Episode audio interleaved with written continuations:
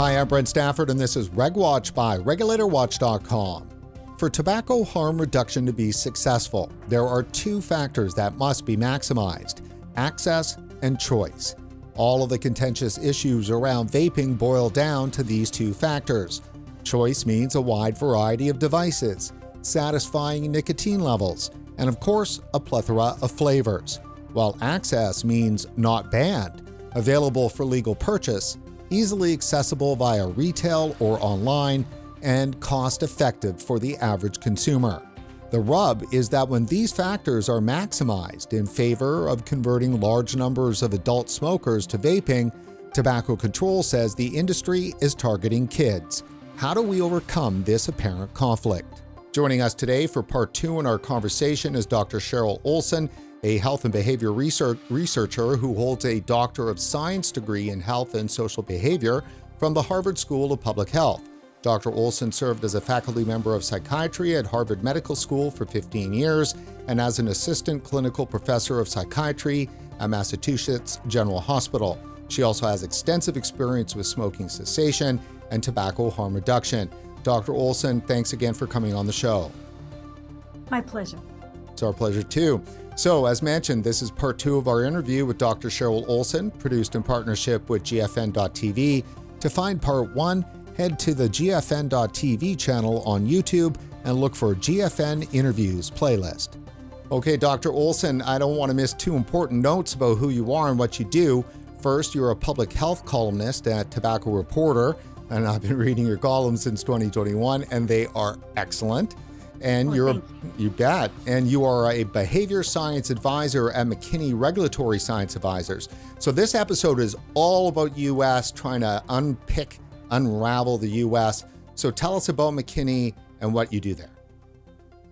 At McKinney Regulatory Science Advisors, I'm part of a team of, of as it, the name implies, sort of freelance advisors who come together and and work on larger projects that we can't handle by ourselves or that might go beyond our particular specialties.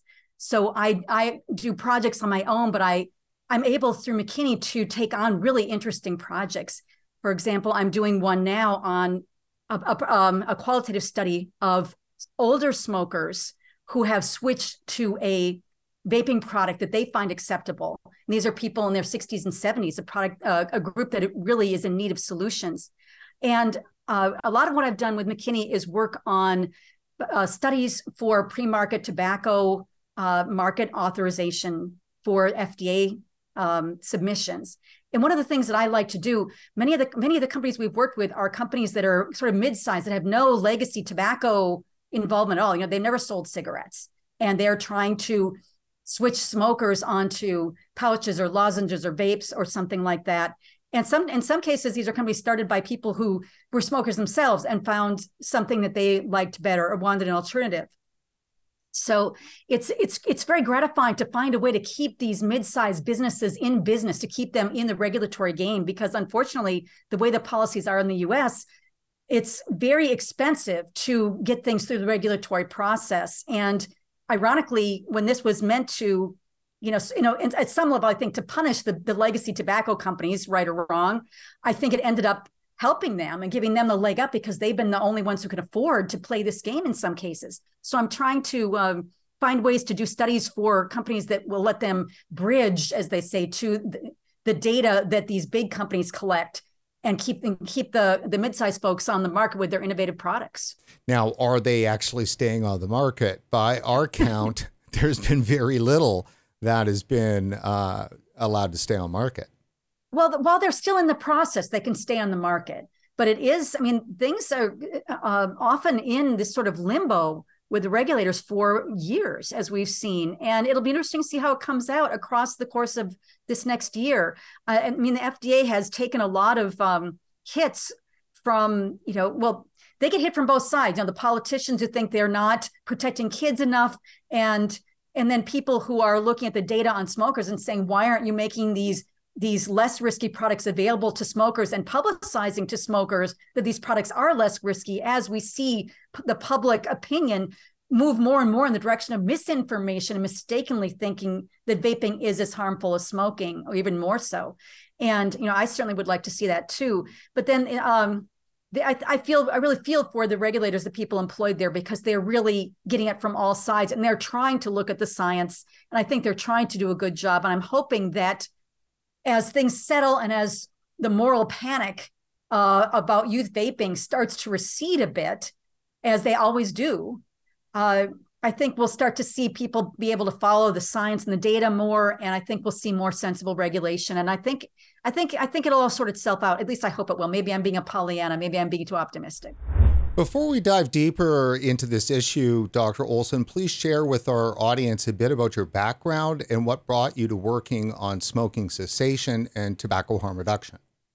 Sure. Uh, as you mentioned, I have a, a doctorate in public health, health, and behavior is my area, and I've if you look me up online, a lot of my stuff is about video game violence. I did um, um, a lot of research on the effect of violent video, video game content on teenagers. I see a lot of parallels between the video game violence research I did and tobacco and tobacco harm reduction today. Just with video game violence, there was this what you might call a moral panic over, oh my gosh, video games are turning our kids violent and aggressive. They're causing school shootings. That doesn't seem to be the case, by the way. But I saw with youth vaping, hey, you know, certainly we don't want young people to be using these products, but also if you look at the data, it's the adults who need these sorts of products. I think there's something about America in particular that seems to lend itself to panics over, if you look historically, I mean, one of the things, uh, my husband and I wrote a book about our video game research called Grand Theft Childhood. And we covered the research on things like moral panics in the 1920s over gangster films and how they thought that showing how to do crimes in a movie would literally teach young people and all those ignorant masses of immigrants how to commit crimes. And that's what led to some of the first uh, co you know, you know what became movie ratings today. And then in the 50s comic books they thought that um, batman and robin were a gay couple and that uh, juvenile delinquents would be created by all these crime and horror comic books yeah, uh, and, and we see this sort of thing happening over and over. Panics over, in this case, I'm talking about media, but it can also be there was a panic over a chemical called Alar in apples. Um, there's panics over so many things, and I do think that um, we often look for easy answers, and our politicians, frankly, are looking for something easy they can point to to say, "Aha, I'll protect your children from this menace." And I think vaping, to some extent, came came under that as well, and people weren't looking closely at what is the actual danger? I mean, I'm much more worried about just briefly about youth drinking because that can kill kill a kid today. It used to be that these moral panics were driven in some form or another from a more kind of Christian position. At least that seemed to be the case in the 1990s. And then uh, it was the right, the Republicans, that were driving it, you know, in Congress. But yet, this moral panic over vaping doesn't seem to be coming from that direction at all. In fact, it's coming from arguably the progressive left, not religious based, not you know right Republican based. How do you account for the difference? They both seem very similar, though. Well, I, I do think in, in, in, the U.S., a lot of it comes down to this sort of Puritan heritage of trying to perfect the society. And that goes cuts across uh, political divisions. But yeah it was interesting with video game violence. We saw people like uh, hillary clinton you know coming out against video games. And there were politicians on I think uh, I mean the the I had a million and a half dollar grant when I was on the faculty at Harvard to study video game violence, and that came through a Republican congressman who was concerned, sincerely concerned that grand theft auto games would you know would really undermine the moral fabric of our society, and but uh, we saw a number. If you look at the the book, there were a number of Democratic politicians who took advantage. Rod Blagojevich, who was governor of Illinois, uh, used it cynically to pass a state law. And then he later went to jail for trying to sell what was uh, then Senator Obama's uh, Senate seat when he became president. And there was a there's a state politician too who we talked about um, in California who was a child psychologist by training who was railing against it in California. And he ended up going to jail for actually consorting with real gangsters with names like Shrimp Boy Chow. I mean, it was like like uh, just like a Grand Theft Auto game. It, it's fascinating how how people have latched onto this in a simplistic way to stir up parents and upset people rather than looking at what are actually the real root causes of violence which is a whole nother program a whole nother discussion. Now let me ask you one more question you know related to this was that um, you used it in some of your writings that i reviewed before the interview was that there's something about the way that scientists uh, you know there's a confirmation of their own beliefs that th- that this wasn't a good example of. Could you explain that? Yeah, I mean, people do tend to have a confirmation bias, You and they they look for things that that will reinforce what they already know and believe, and it can be very upsetting for researchers to step back and say, "Hey, I'm wrong. These things I've been publishing for a decade or more. It's now that I see new data or look at it from a new angle, I see that." I really was going in the wrong direction, I only had a little piece of the picture, and I need to see it from a different different angle. I were in in some ways, I felt that I think I spent about ten years studying video game violence, and I felt that at that point I should get out of it because people, when you're in a controversial area, they sort of peg you and say, "Okay, you're on this side and you're on that side." And I don't know if you can be heard as well. I'm trying to not have that happen now with tobacco harm reduction because I really want to stay in this field for a while because I think lives are at stake. But I know I felt very good when I lived in Boston at the time, and when it when one TV station uh, who that interviewed me when my book came out said I was anti-game, another TV station pegged me as pro-game. I thought, okay, I'm doing the good job. I'm, I'm, I'm really going down the middle. Dr. Olson, what about the regulators? Are they evaluating the science on vaping impartially? I've talked to people, even you know, quite recently, who were recently reviewing applications for the FDA. I talked to them off the record, and they're telling me we, you know, one just told me recently, I didn't personally feel the political pressure. I was just trying to follow the science and look at the science and do what made sense to me. So I think it varied. I would suspect the people at the top were the ones who were really getting the, the most of the flack. But yeah, there there were report there was this Reagan Udall Foundation for the FDA re- review that was done recently and pub and the results published. And if you haven't seen that, please take a look at it. And they were ta- they reported hearing from many people who worked at the FDA who said they had felt pressure and had had to you know almost alter results. So, uh, and I you know I think my sense is the FDA got a much larger volume of applications than they expected, and they were kind of drowning in it and then receiving the pressure at the same time politically. And so they were they were casting about for a way to manage. So it was just a very difficult situation that they found themselves in. Yeah we covered obviously the reagan udall report to a great extent uh, at the end of last year. And i mean there it was pretty much it was pretty strong. It it was basically saying that the fda uh, does not have control of the process and that process is oh, you know subject to some bias. And then of course we saw what happened with Center for Tobacco Products and the issue around the memos uh, from Dr. Brian King. So clearly there seems to be something that's going on in terms of preferring the political side as opposed to the science side. And then previous to that, there was the issue around the switcheroo, which comes right down to the sticking point, I think, with the whole PMTA process, which is the appropriate for the protection of public health. And a court in a major case had said that the FDA changed what they consider to be appropriate for the protection of public health during the process without informing the companies and in a manner which makes it very difficult for anything to be approved.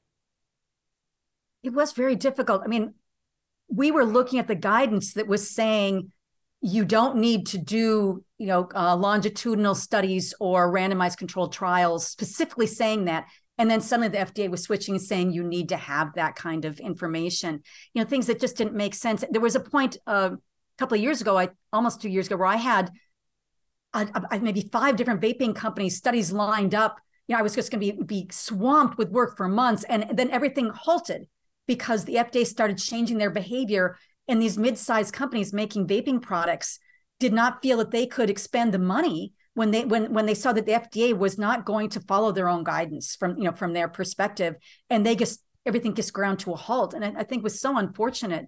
Uh, then also the way things have been interpreted.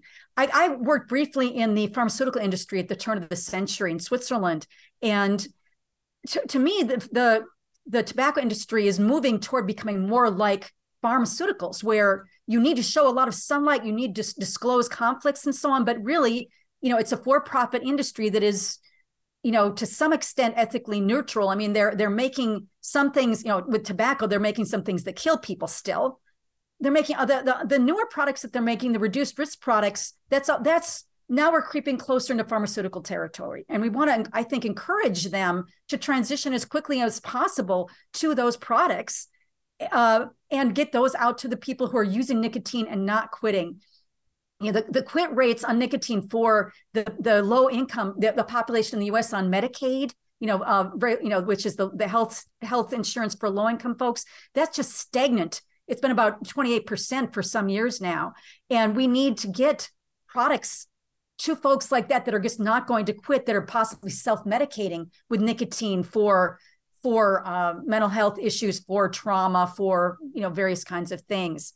But you know, one, of the things I, I, noticed there was a real uh, kerfuffle when uh, several people who worked at the Center for Tobacco Products took jobs in industry over the last year or two, and I I thought wait a minute, that's been happening with pharmaceuticals for years, where people would work with the FDA on the drug, you know, on the drug regulatory side, and then they go work for industry. It was seen as a revolving door, and you might, you know, you might not like that, but on the other hand, it maybe it might make mean that industry can do better applications because they know then what FDA wants. But it really, but when it happened in the tobacco area, people were shocked and appalled, as opposed to saying, "Oh, it's just like the drug industry, you know, the pharmaceutical industry here. It's it's uh, business as usual." Do you think the regulators in the U.S. have it out for the mainstream, uh, which is mid-sized companies, vaping industry? Um, do they have it out for that kind of level, and are they preferring the actual big tobacco product? I, I think that the regulators are just my impression is that most of the people who are reviewing these products often they're coming from other parts of the FDA. Often they're um, one person I talked to recently said that that they'd gotten in, in, involved because they had family members who had smoked and they felt this was an, an important area to work on. But I don't think that the the nuts and bolts rank and file people have a horse in the race, as another person put to me. They are not. They're just trying to review science and do a good job.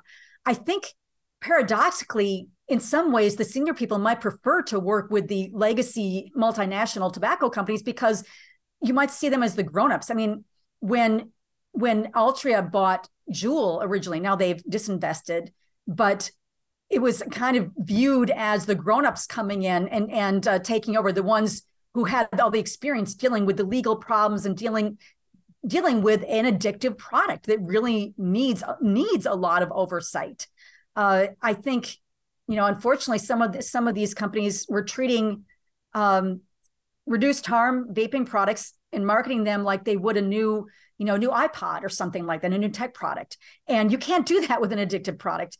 I wrote a piece for Tobacco Reporter uh, about this, you know, for people who are new to the to the nicotine industry, things you have to know because as soon as you are working with an addictive nicotine product, the whole legacy of bad behavior of the industry over decades is kind of basically now clamped to your leg. Yeah, and, and, and when the regulators meet you, they're seeing big tobacco. And if you go to a conference, you're now with big tobacco. Even if you're working with some startup that has never sold cigarettes, you've got to be aware of the history of really awful behavior by industry and know that people are watching for that to happen again. In the lead to this episode, in part two here of our conversation, you know, I was trying to draw you know, the contrast between what is access and choice, which is critical for vaping, and then, but doesn't that attract teens? Because, of course, lots of flavors, problem with teens. Lots of availability of the devices where they're sold, problem for teens. How do we get over this conflict? Basically, it comes down to what's appropriate for the protection of public health. And if you're going to favor on adult smokers, you're going to maximize access and choice. If you favor uh, you know, decreasing the availability for youth, you're going to minimize that. How do we get over this conflict? I think part of the answer is going to be just waiting for this moral panic over youth vaping to die down, which I think it's crested and is starting to die down a little bit so people can maybe look at the the evidence a little bit better. And we're also as more evidence comes in. I mean, people this is an issue that people should be concerned about. We have to protect youth. We don't we know historically in most countries, most smokers start when they're teenagers. So, of course, people are looking to protect them. But as we're seeing over time, the availability of vaping to the public, including to youth, coincided with a an acceleration in the decline of smoking rates to where they're just eye-poppingly low at this point and, and that doesn't get celebrated the way it should. Youth smoking i think it's now something like 1.9% among high school seniors in the in the last 30 days i believe. I have to double check that but it's it's just amazingly low. And we should be celebrating that. And the the flavor issue is frustrating because when you look at comments that were made maybe 5 years ago about youth attracting flavors they would talk about ones from some of these little companies that were being really bad actors, you know, cotton candy flavor or unicorn poop or something crazy like that. And they would talk about, you know, a candy flavor. Yes, that looks like something that is aimed at youth, even though often adults do use them. But then they started to move the goalposts. And then would say anything that's a flavor, fruit flavors. Well, I mean, a lot of things are fruit flavored. Why would they, you know, you can get, you know, mango flavor in a lot, you know, in gum, in white claw, you know, hard seltzer. You can get it in a lot of different things. Why are we singling out vaping here? And then and then and then and then they move to okay, menthol. Well, that's a that's a cigarette flavor. I mean, that's don't you want something that the cigarette smokers who like menthol can transition to? I mean, it's really and and and when you look at the data of is it flavors that cause youth to to start vaping it you look at when the surveys add response options the earlier surveys didn't have options such as i was curious. When they added that later I, curiosity was up there with with the flavors sounded good and wanting to make big vape clouds other things other, when they make those options available in the surveys as responses then you see that youth are saying other re- there's many other reasons that they're trying vaping and really curiosity is the main one. So i think flavors have become a a real red herring. And i'm and you certainly see in the data on uh, for adults smokers that and, and anecdotally you hear also that many people go to they might might start with a tobacco or menthol flavor. They go to some other kind of flavor oftentimes. And then when they smoke a cigarette they you know when they run out of a vape or they're friends the cigarette can be quite aversive to them because they're not used to that taste anymore and as I mentioned, I mentioned with my research on incarcerated people that people who were smoking post incarceration a flavored product, a non tobacco flavor, their intentions over the coming months were to vape more and smoke less. And only the people who smoked a tobacco flavor were saying, I'm going to probably smoke more. That was a very small sample, but there's I guess a lot it's in line with a lot of other data we're seeing out there. If you could pull out your crystal ball and provide a prediction for vaping over the next five years in the US, what would that be?